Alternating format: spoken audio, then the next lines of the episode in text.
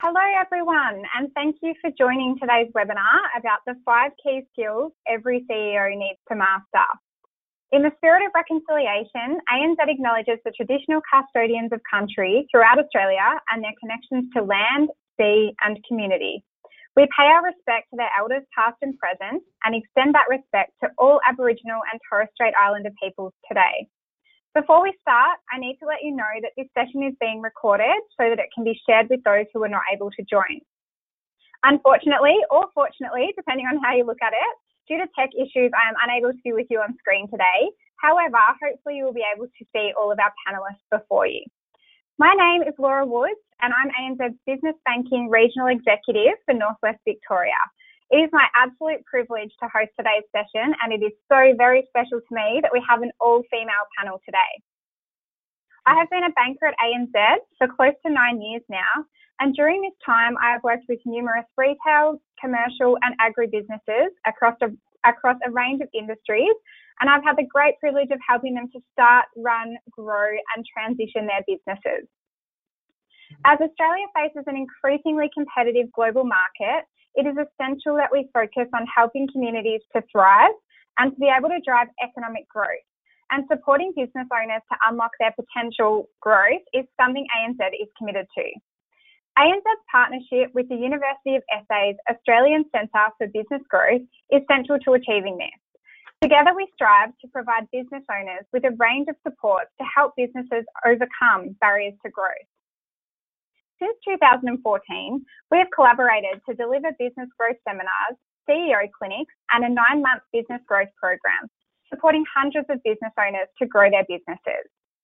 Among the many insights gleaned over the last six years, one interesting stat is that there has been an increasing number of female led and owned businesses participating in the growth program. That is, women in charge and taking charge of their businesses, learning, growing, and adapting their businesses to unlock their growth potential through the ANZ Business Growth Program.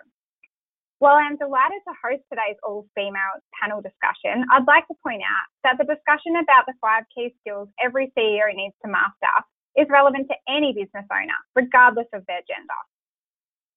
Our guests include two of our Business Growth Program alumni who have mastered the five key skills we will discuss today and have made a genuine and lasting impact on their company's financial performance. Today we welcome Gail Gardner, co-CEO of Energetiks, designers, manufacturers and retailers of Australian-made dancewear, dance shoes and activewear for kids and adults based in Victoria. And Alison Taylor, former General Manager of Pump and Seal, a WA-based specialist supplier of process pumps, pumping systems and sealing solutions for industrial applications. I would also like to welcome Dr. Jana Matthews, who is an international expert on entrepreneurial leadership and business growth and will chair today's panel discussion. Jana is a professor and director of the Australian Centre for Business Growth at the University of South Australia. She holds the ANZ Chair in Business Growth at UniSA and directs the ANZ Business Growth Program.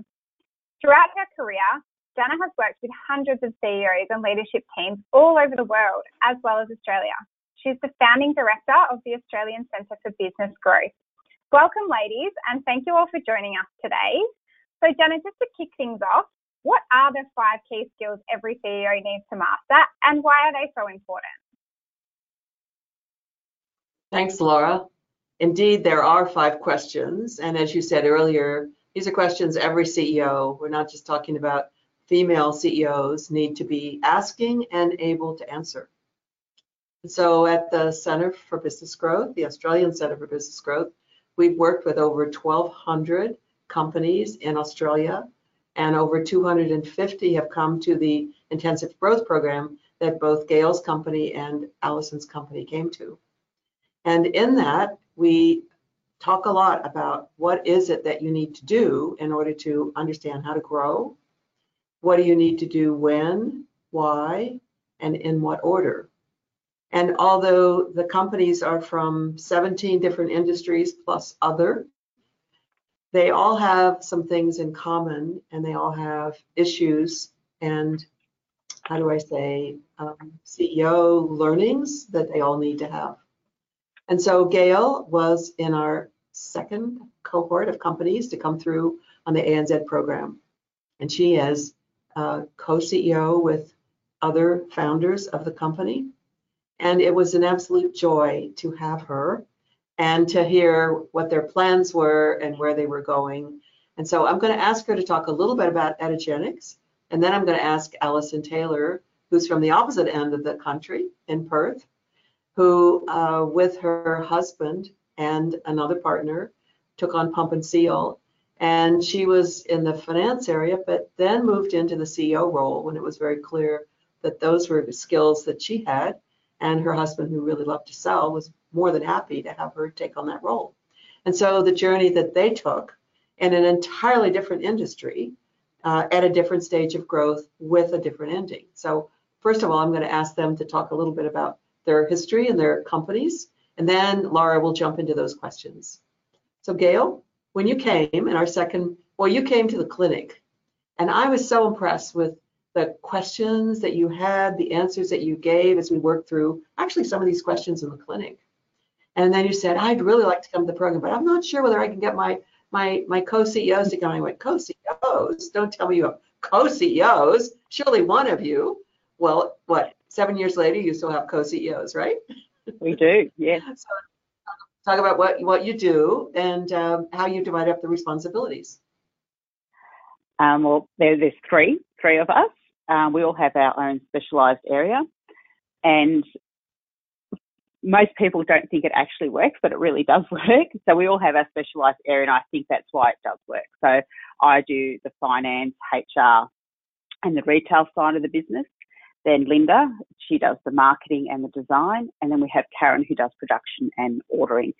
Throughout the course, we've been, we've been established since 1988, and through the course of our history, sometimes our roles have changed and we've helped out where we needed to be and we have diversified ourselves. But generally, that is the role that we, we tend to take. Okay, so step back. You started Energetiks. What, you all were dancers yourselves? And you just correct, couldn't find correct. flow that fit? I mean, how did this start? Uh, we started in this little retail store um, back in the western suburbs of Melbourne. And being dancers, there was nothing on this side. So we always had to travel into the city, and it was a huge excursion, especially back then. Um, so me and all my wisdom thought, hey, why not? Let's just open a dance store on this side of town. And it just happened. Well, it didn't just happen. It was a lot of work. Um, even trying to get finance back then, especially being a young female person going into um, their own business. I was only 21 at the at that time. And even though I had my business plan and everything, it took a lot of convincing to the banks to actually lend me some money for my venture.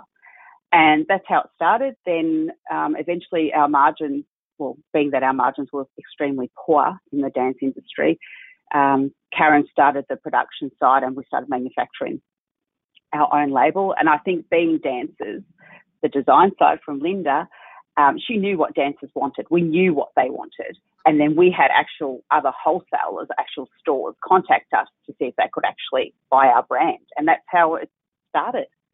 And mm-hmm. was it 33, 33 years later, we're still going. Yeah. And if I recall, you were putting in place the largest dance store in Australia when you were yes, in the program. Correct, correct. And it's doing very well. yes. And I'm just so proud of the progress, not only that you've made, but how you've continued to sail since you left the program and continue to implement the things that we're going to talk about. So I'll cycle over to the other side of the world here, other side of the continent anyway. So Alison, you got into pump and seals, an unlikely place for a woman to get into, right? Absolutely. So um, my husband and our business partner and I all actually worked um, in a business together in the 1990s. Um, and at the end of in 1999, um, we had the opportunity to actually buy the business. And at that stage, it had shrunk to having only four staff that we took on. Um, and I started off in a part time role as a CFO with a nine month old and a two and a half year old. Um, and yeah, we did quite well for a long time. We were happy to get 10% growth each year and, and being in the resources sector in WA is not a bad place to be. So we had year on year growth for a very long time until the resource downturn. And um, yeah, So in 2016, we decided that um, we need to split Gavin's role, who was MD, um, because he was just taking on too much, and we felt his skills were really in the sales area, um, or we needed his skills in the sale area. So we decided we'd hire a general manager, and then someone suggested, well, maybe Alison could do it. So um, I took it on reluctantly, um, but I've actually, after a few challenges at the start, um, loved it immensely. Mm, I think you're a natural. And, and again, it's easy to understand dance wear and dance shoes and, and, and uh, clothing. But what is it again that you do? So we sell pumps and fluid sealing products, which are engineering maintenance products, to mines and refineries in WA.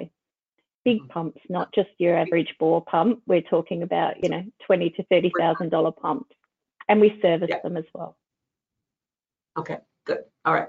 So we have um, dancing and we have uh, manufacturing, but you also took on manufacturing as well.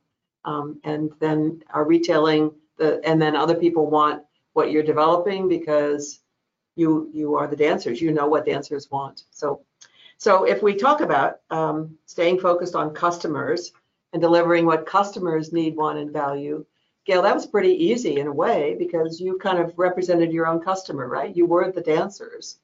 But how did you Correct. decide of the things we could make, we should make, and which ones were going to be the ones that would sell and that people would want to buy? Because obviously, if you don't have customers and revenue, you don't have a company. So how did you make those choices in the early days?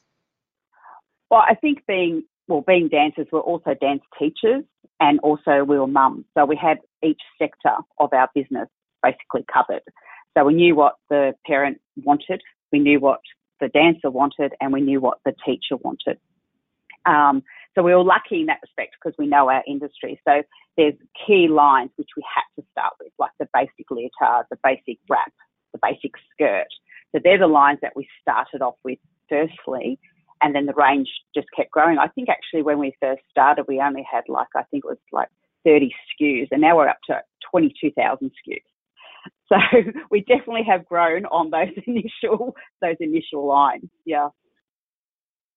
Right, but staying both focused on what the customer wanted and having a sixth sense about what they wanted and needed and valued because you were one in a way and you were one so you could pick up the subtle cues and you could understand that they wanted more of this or less of this or different colors or whatever the trends were in that time.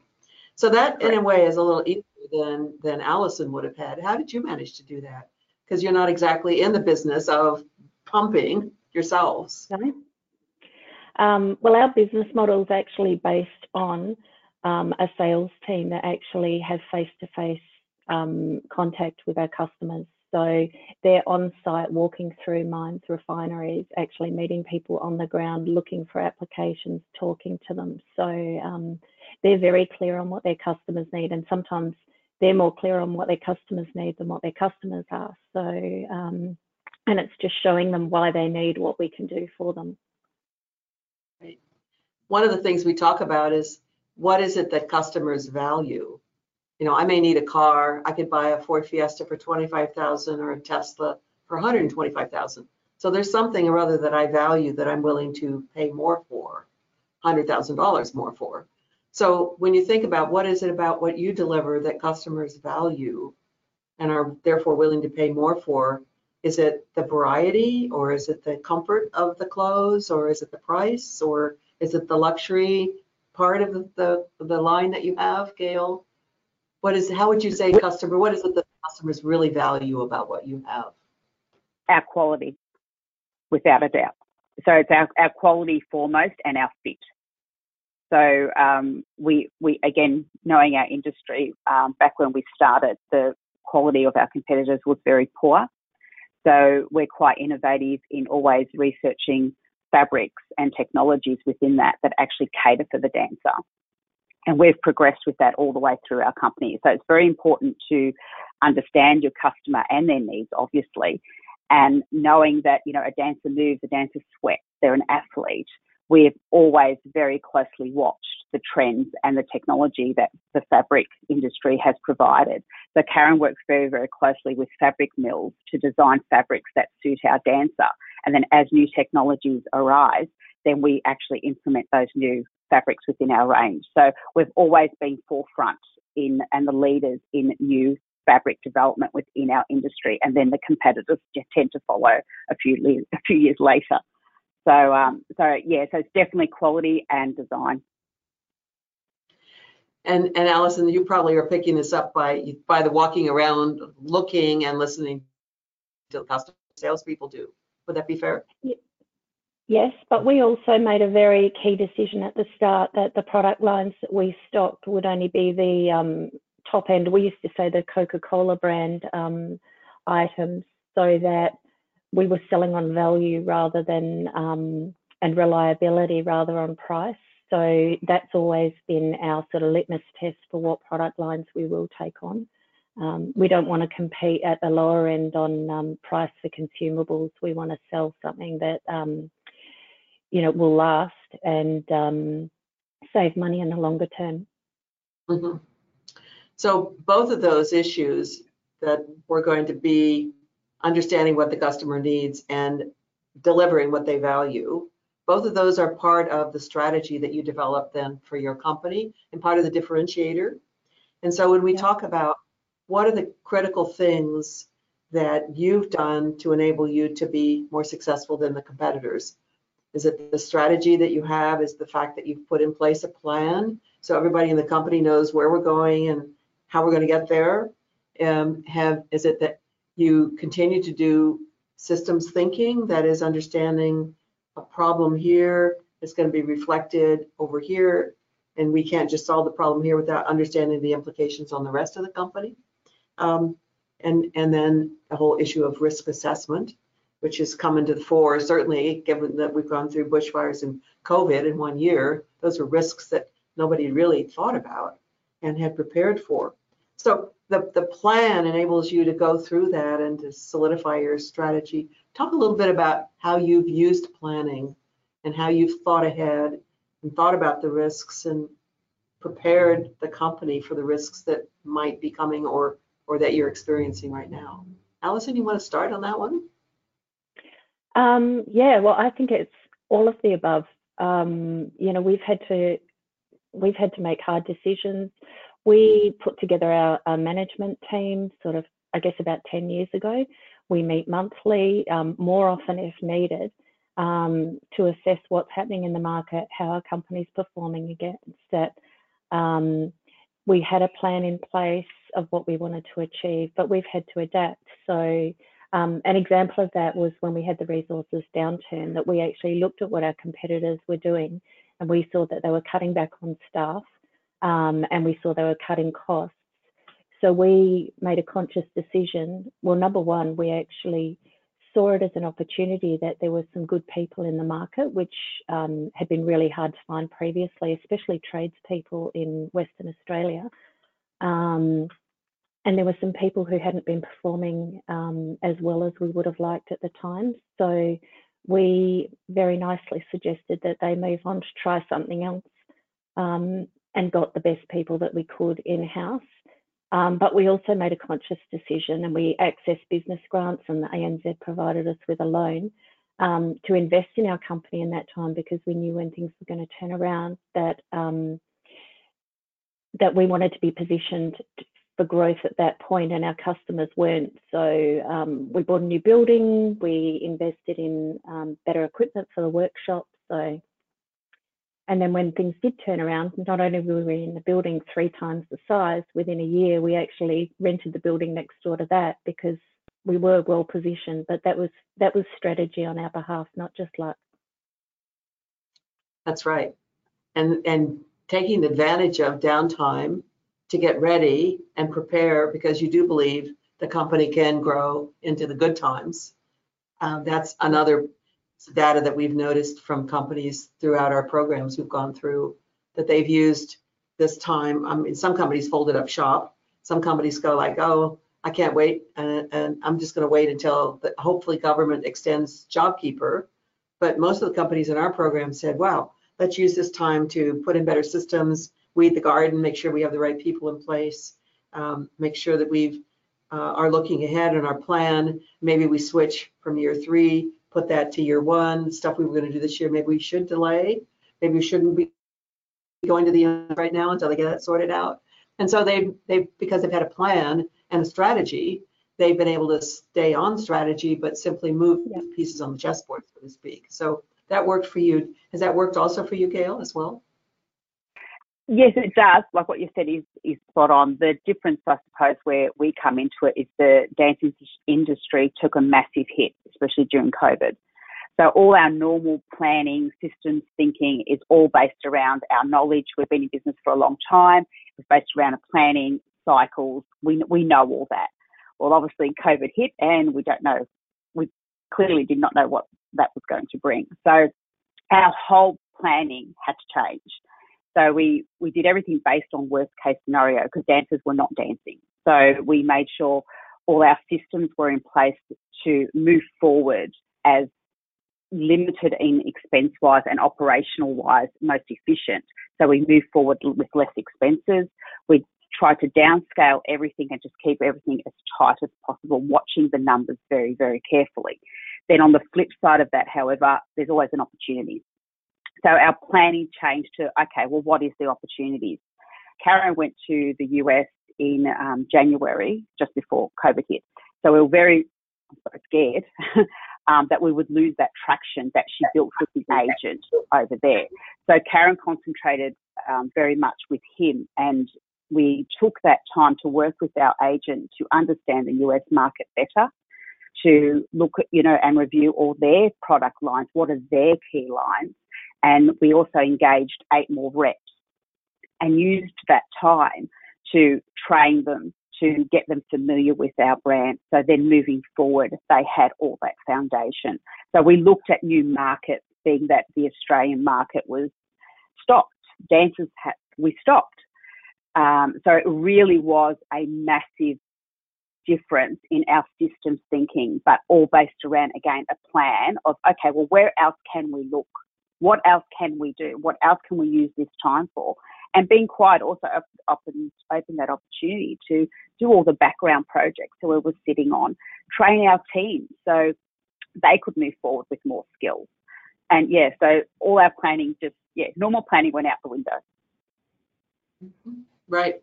But because you knew about what needed to be included in the plan, and of course, like like you, we strengthened our systems as well we took time out to go back and look at how what are the touch points for customers and what could we do better. We like you you you went to video, right? You were teaching some classes on video, is that right? If I recall. Yeah, yeah, we did. We offered because dancers couldn't dance, you know, they were dancing at home.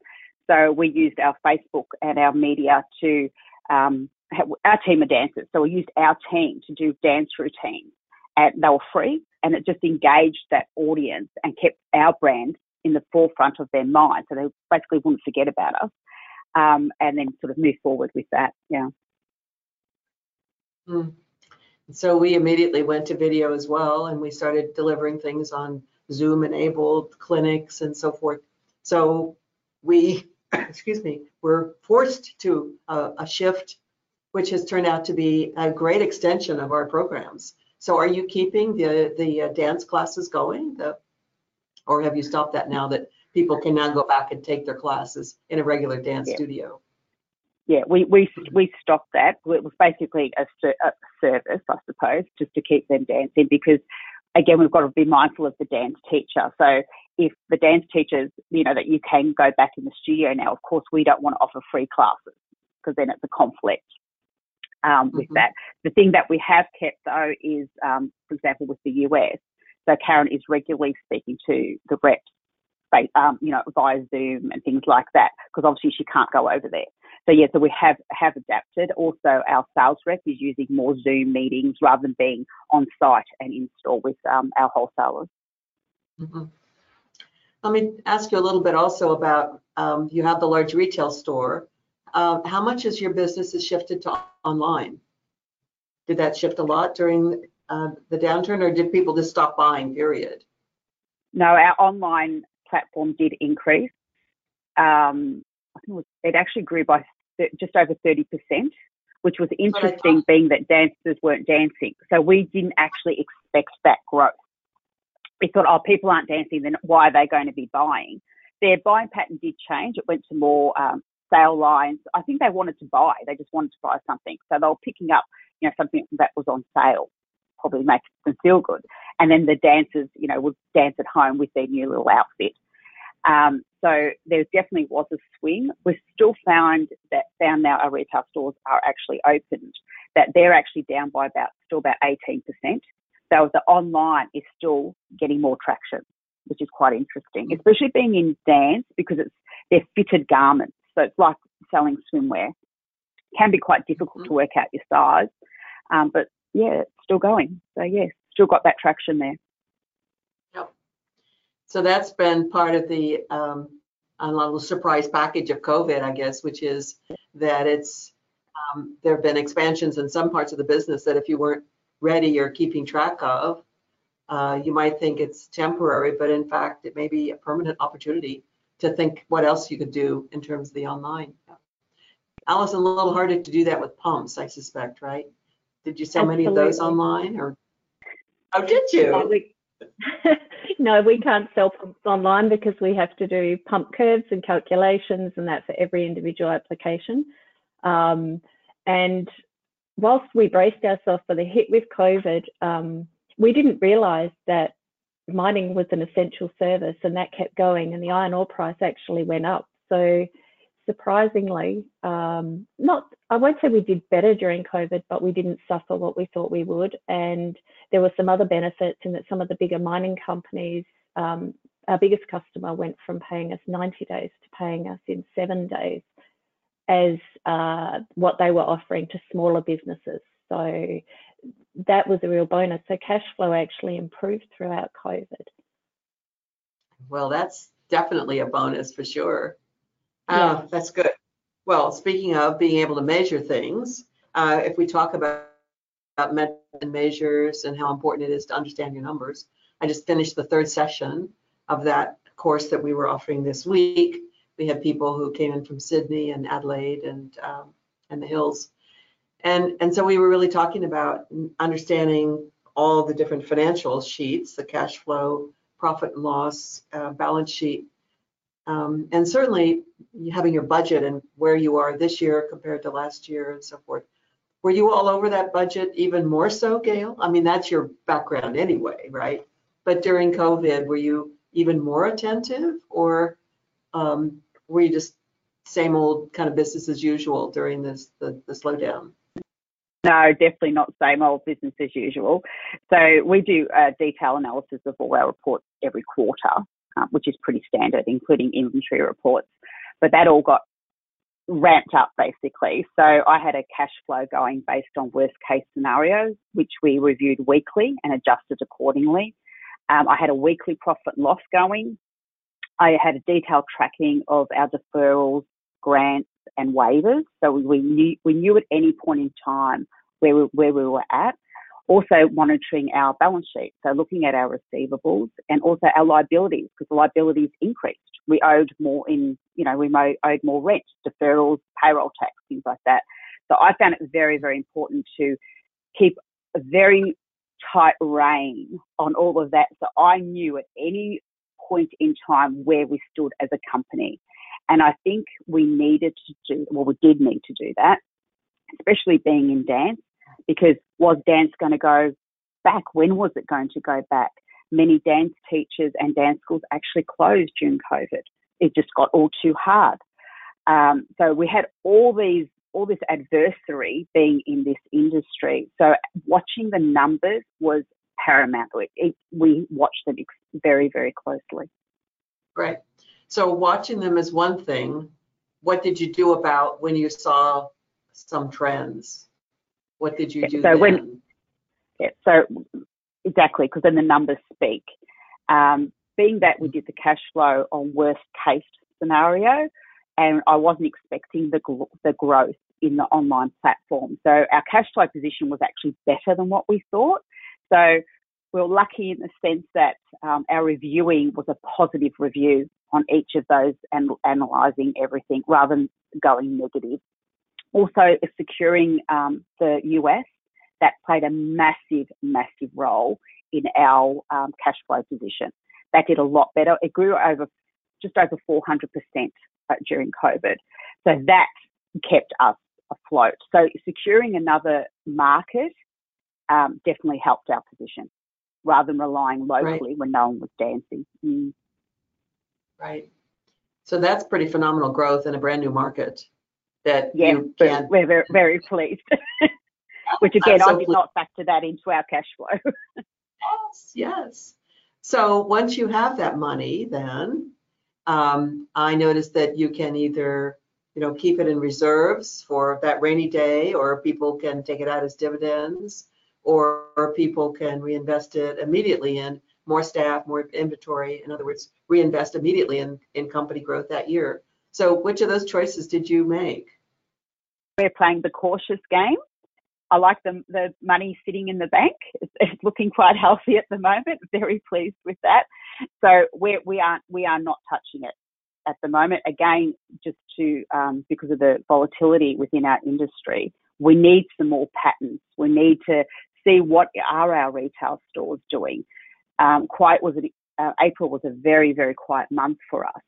Is it going to continue like that? You know, we're now into term two in Victoria. So are the numbers for dance schools going to increase this term, being that term one was a very short term? There's so many um, unknowns at the moment. We are definitely keeping our little nest egg there and yes. still keeping everything mm-hmm. tight. We're not reinvesting in any stock just replenishing normally, but we're not bringing in any more new new lines. We're just sitting tight and let's see what the next pattern is going to show us. Mm-hmm. I think that makes a lot of sense for right now, which is uh, to make sure that you keep the excess profitability there, that you have it in case uh, we. I know one other company that said I'm manufacturing as quickly as I can, I'm shipping as fast as I can, I'm putting in a second line, and I'm putting all that money in reserves because I'm trying to have a healthy balance sheet because I don't know what's going to happen. We're we're in a place where we still don't know. We haven't quite settled down yet to what the calibration is. I know we all think we're coming out of this faster and we're better off economically than people predicted we would be as of this moment. But it, we still can't go gung ho and take all the money and, you know, go, go buy a, another beach house. so good. so well and prudently and thinking about what the business needs in order to stay healthy. So Alison, as you were going through mostly um, the GFC, because you're you're now or the mining downturn, I guess it would be, because since you're not you're no longer there, you've sold the company. We'll talk about that in a second. Um, you're not in the day-to-day operations of what's going on in Pump and Seal at the moment. But as you look back, what were some of the things that you did in terms of measuring metrics and managing financials? Because you, like uh, Gail, have very strong financial background. Yes, uh, we were very careful with getting money in and our cash flow. Uh, so we monitored our debtor days very closely and we've always managed those very carefully. Uh, having big mining companies as clients can be beneficial in that regard, that you don't have many bad debts, but um, you also have, you're at their whim. And like I said, our key customer took us out to 90 days. So managing that's always been an issue. We're always watching our inventory to make sure that we don't have too much in stock, but to make sure we have enough to manage customer demands. And um, during COVID, we actually had to stock more because freight was obviously an issue. So getting stuff in time meant that we had to actually buy buy more upfront and actually have it in stock so we could meet customer demand. We've always looked at our order processes, but I also monitor things like our workshop profit, profitability. Sorry, my words are falling over. Um, returns and warranty claims, on-time delivery performance, and yeah, to make sure that we can actually deliver on the things that we're committing to. Right. So that's a very good set of, of uh, measures in terms of both both success measures for the company as well as measures that you can service the customers as we've talked about. Yeah. So planning, systems, measures, those are all sort of system issues about the organization. Let's shift over and talk about the people issues.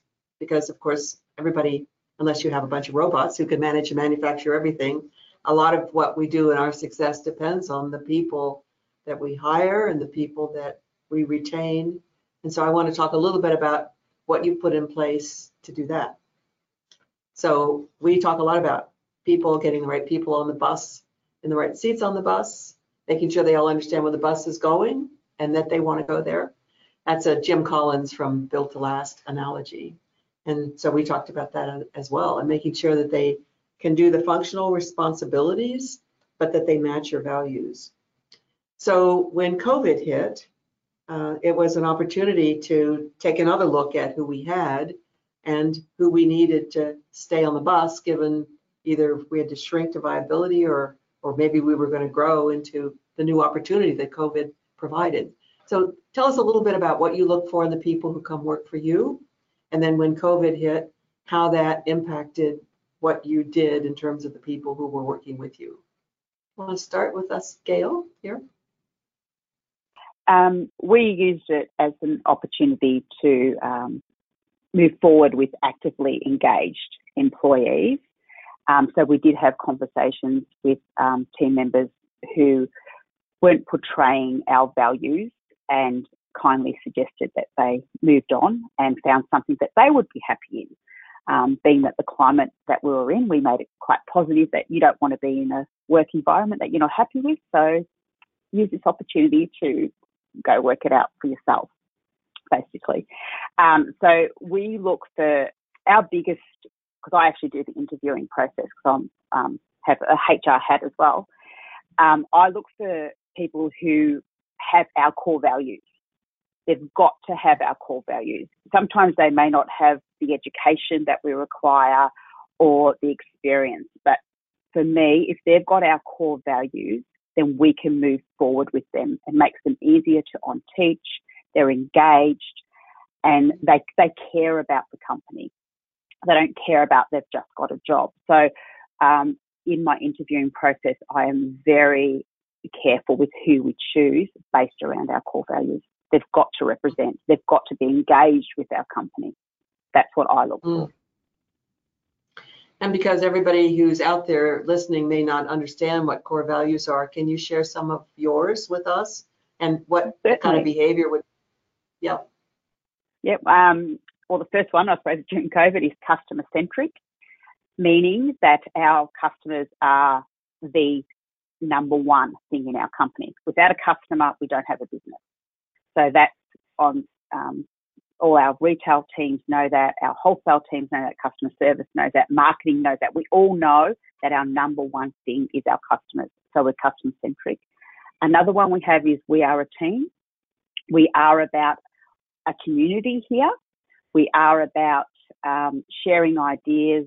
We get in, we help someone just because, you know, that's not my job or that's not your job. That's not how we look at our company. We all get in, do what needs to be done. We are a team.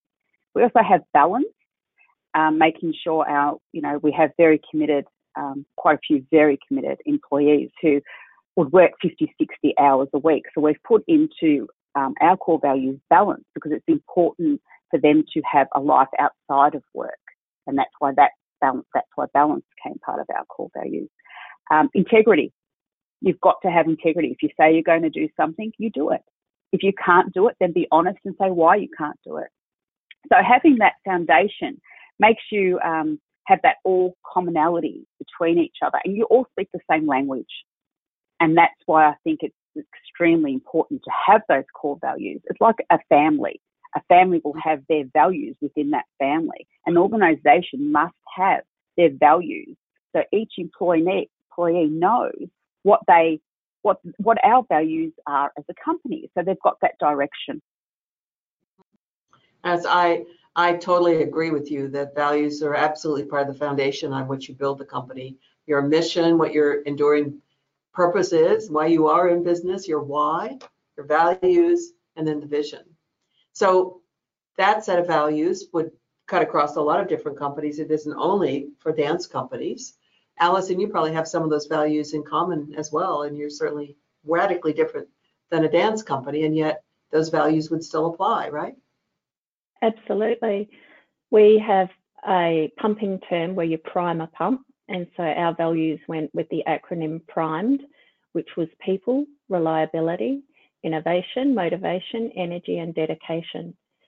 So, and we're very particular about who we hire and that they are a good fit with our values and very low tolerance for what I would call bad apples. So at Pump and Seal, we have a motto, which is we find a way, which means that the people we hire, we're looking for problem solvers and solution finders rather than people who just focus on the negative. It's okay, this is tough, but what do we do to actually resolve this rather than throwing our hands up in the air and complaining about the situation? Mm. Boy, we talk about awesome people. We're looking for people who are not problem identifiers, but problem solvers. And so building yeah. that into the organization, I'm so pleased to hear that you've done that because this is the what do you think we should do? What are three possible solutions and which one do you recommend? This is part of the muscle of execution that you have built into your company that I'm I'm perhaps it was there before you came to the program, but I'm so pleased to see that that, that is what you result of. I think we so got better at communicating it. Uh-huh. Sorry, Dana. I was going to say we got better awesome. at communicating it with the staff through the program. The values were there. Can I also just yeah. say that the hardest thing we had to do was actually let someone go who fit our values and who was a really liked member of our team. But we could see that the person actually didn't have the skills to take the business to the next level. So having all the values is one thing, but you also have to have the skills to match that. That's right. That's really true. That's why we have the matrix, which is the performance, the functional performance, and then the values along on the other side, because um, we have to get the work done. And if someone mm-hmm. has fit perfect fit with the values but cannot do the work, then that holds back the whole organization, and that's not fair to everybody else. So making those hard calls. Sure. And that was what, what I was going to cycle into here, which is so how how have you assessed people's performance and what kind of feedback do you give people and enabling them to understand the problem, have some resources, hopefully get better. Um, but if they don't, have that hard conversation. So Gail, you said that you had that conversation with some people who, was it that they just weren't performing or they didn't fit the values or both? Both. Both.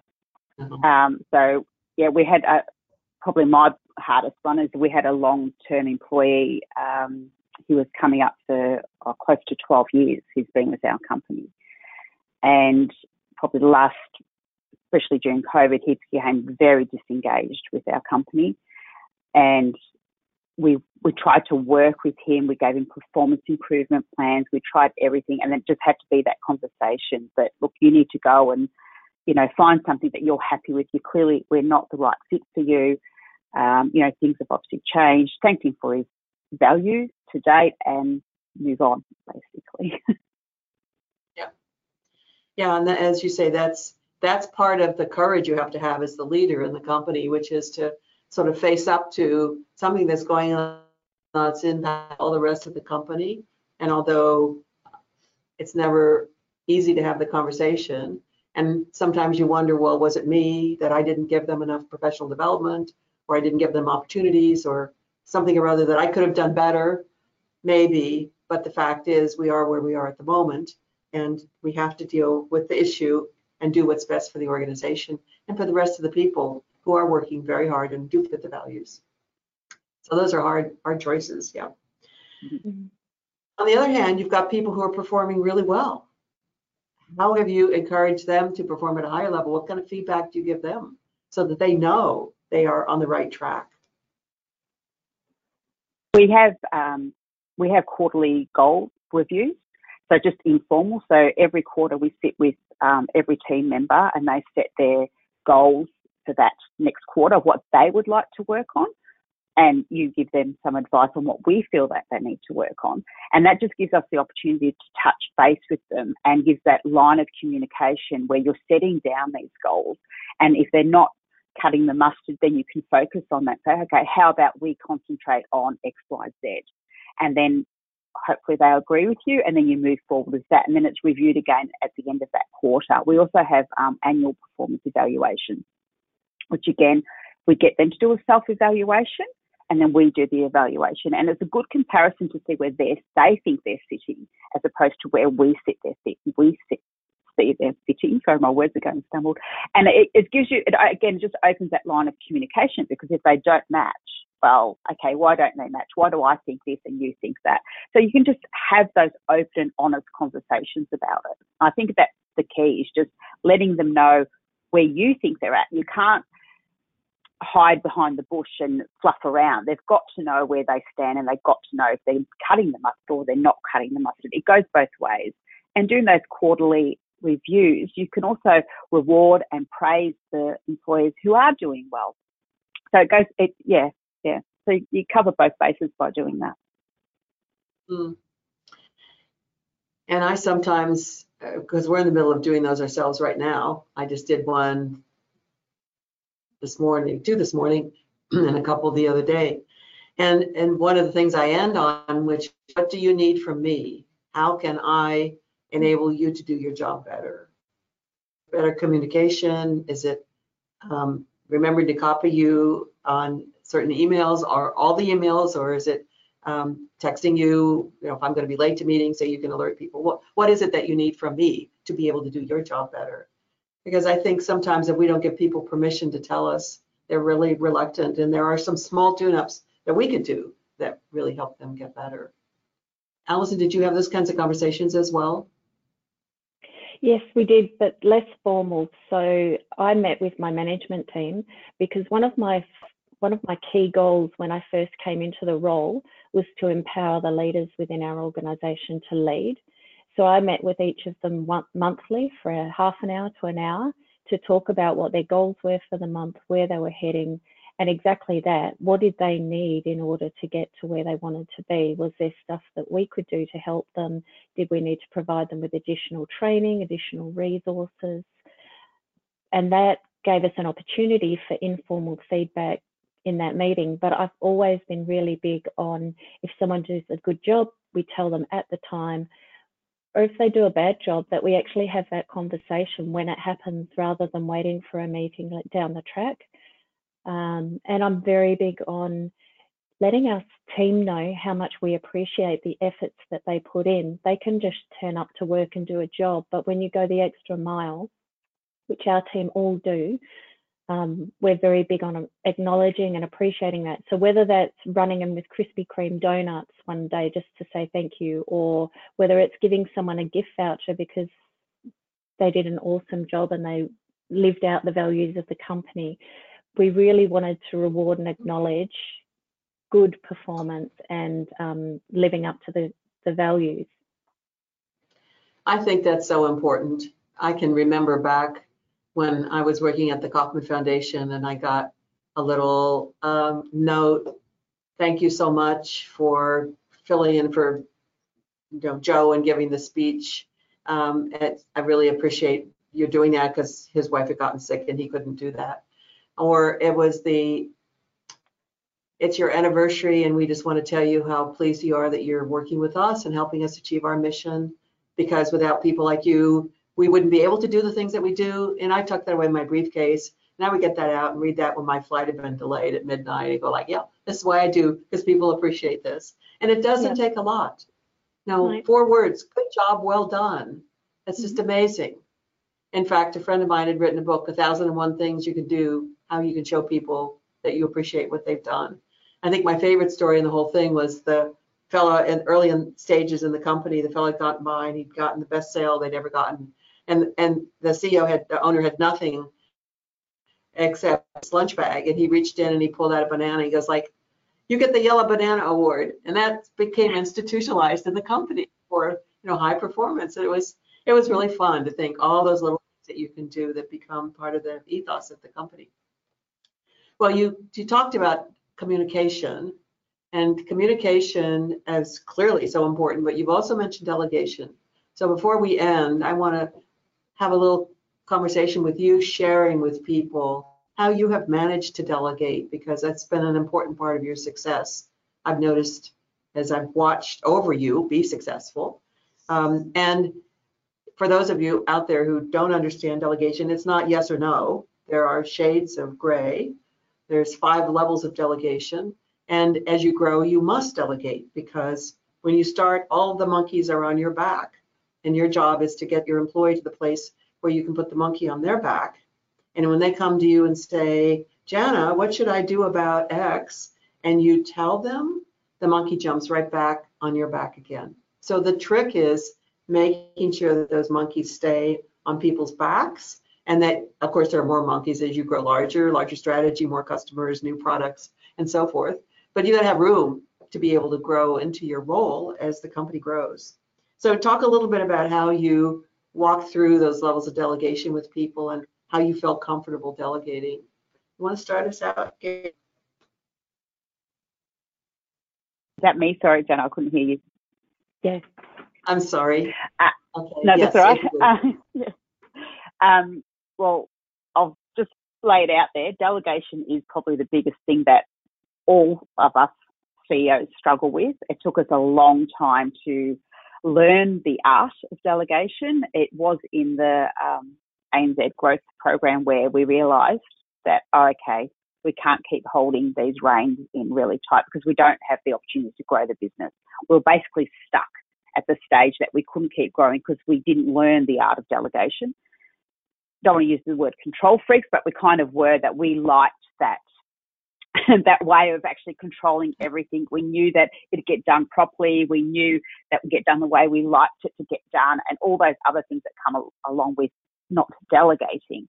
But it does hold you back. You cannot grow the company without delegating. So slowly we, we started to delegate and then realized we just had to rip the band-aid off. We just had to do it. And I think the, probably the biggest thing that I realized, it actually um, empowers the people who under us who were actually delegating to.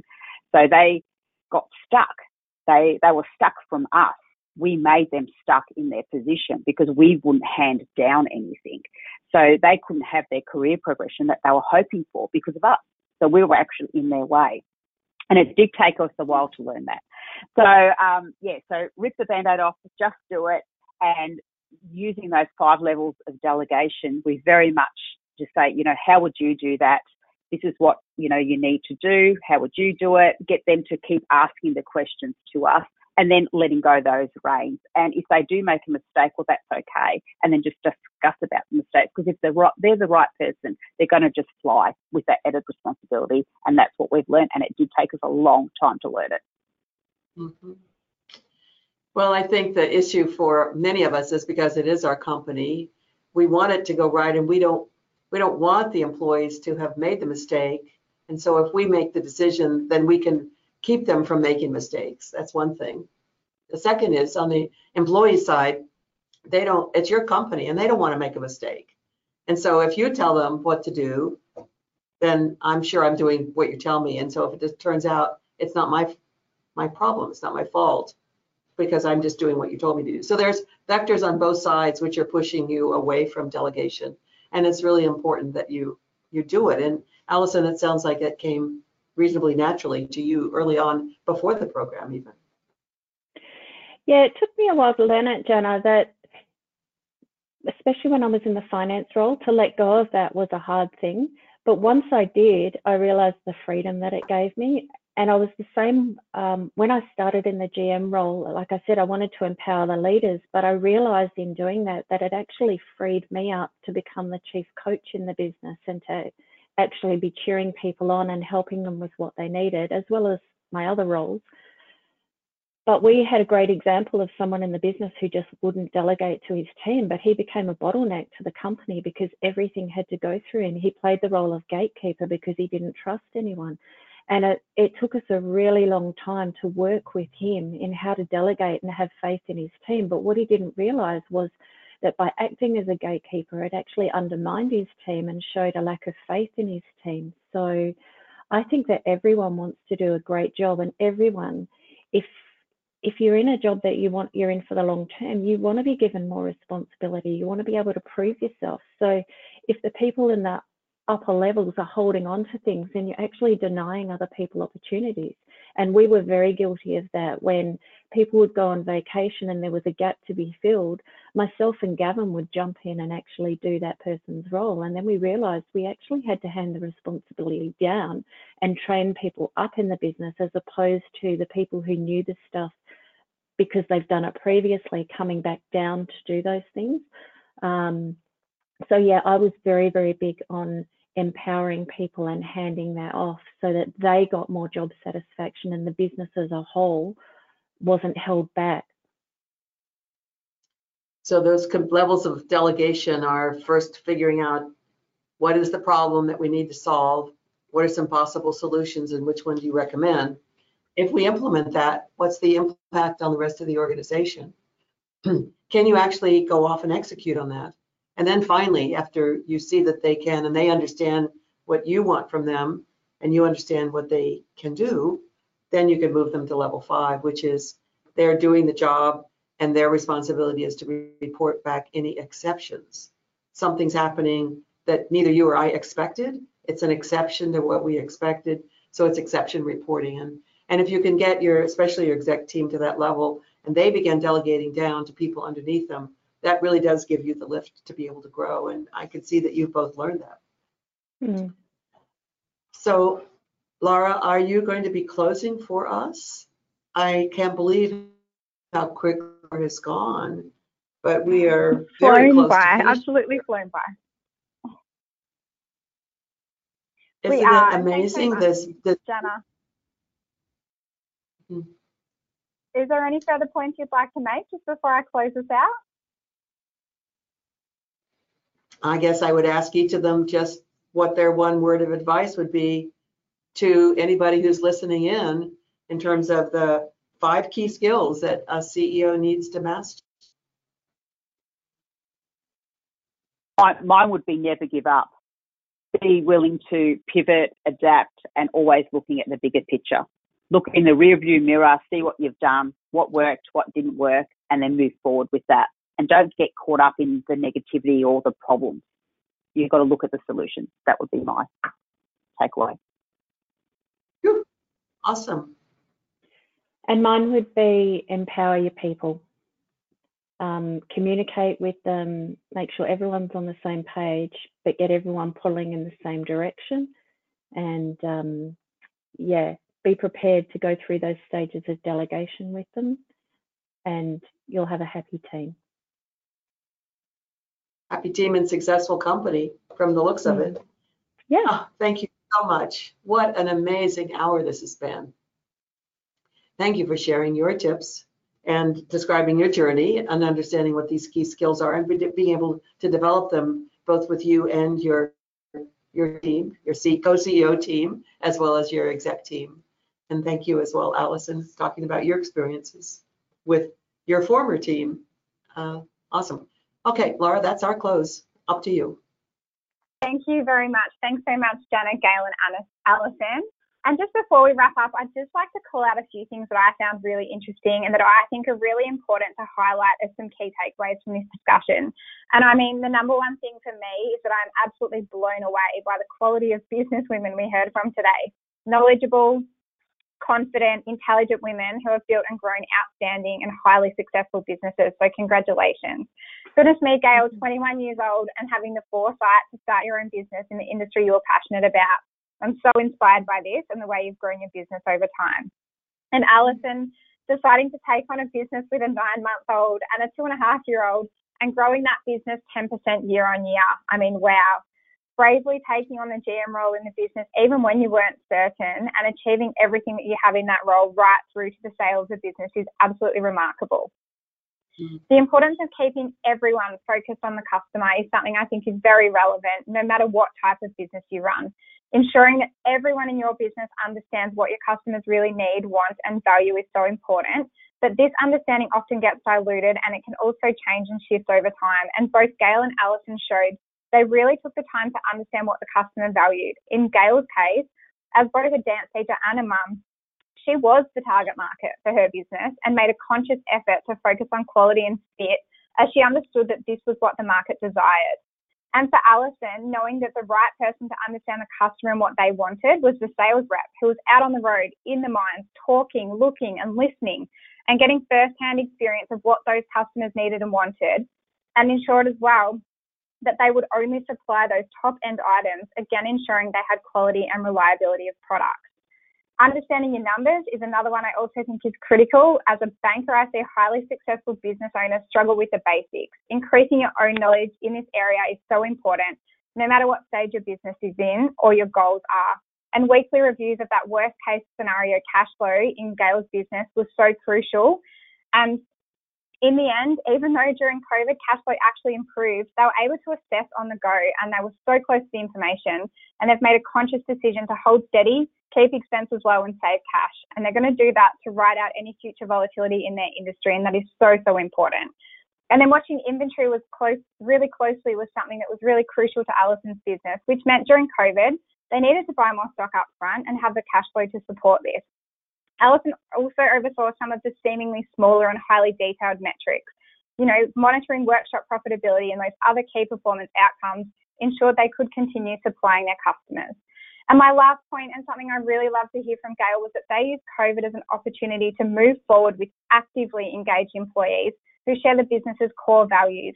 And can I just say that this is so universal? And this is something that, as a leader of teams, I think is the number one most important factor in hiring and managing a team. And Alison having that very low tolerance for the bad apples and looking for solution focused people, the problem solvers, was no doubt key to their success. So, on behalf of ANZ, I'd like to thank Jana, Gail, and Alison, three phenomenal and inspiring women, for their time and for sharing their insights and expertise with us today. For more information about the ANZ Business Growth Program, please visit our website www.anz.com.au forward slash business growth. There are actually a number of free tools and resources available there to help you plan your next move. Thank you all and best of luck to all of you in your business growth journey. Thank you. It's been a pleasure.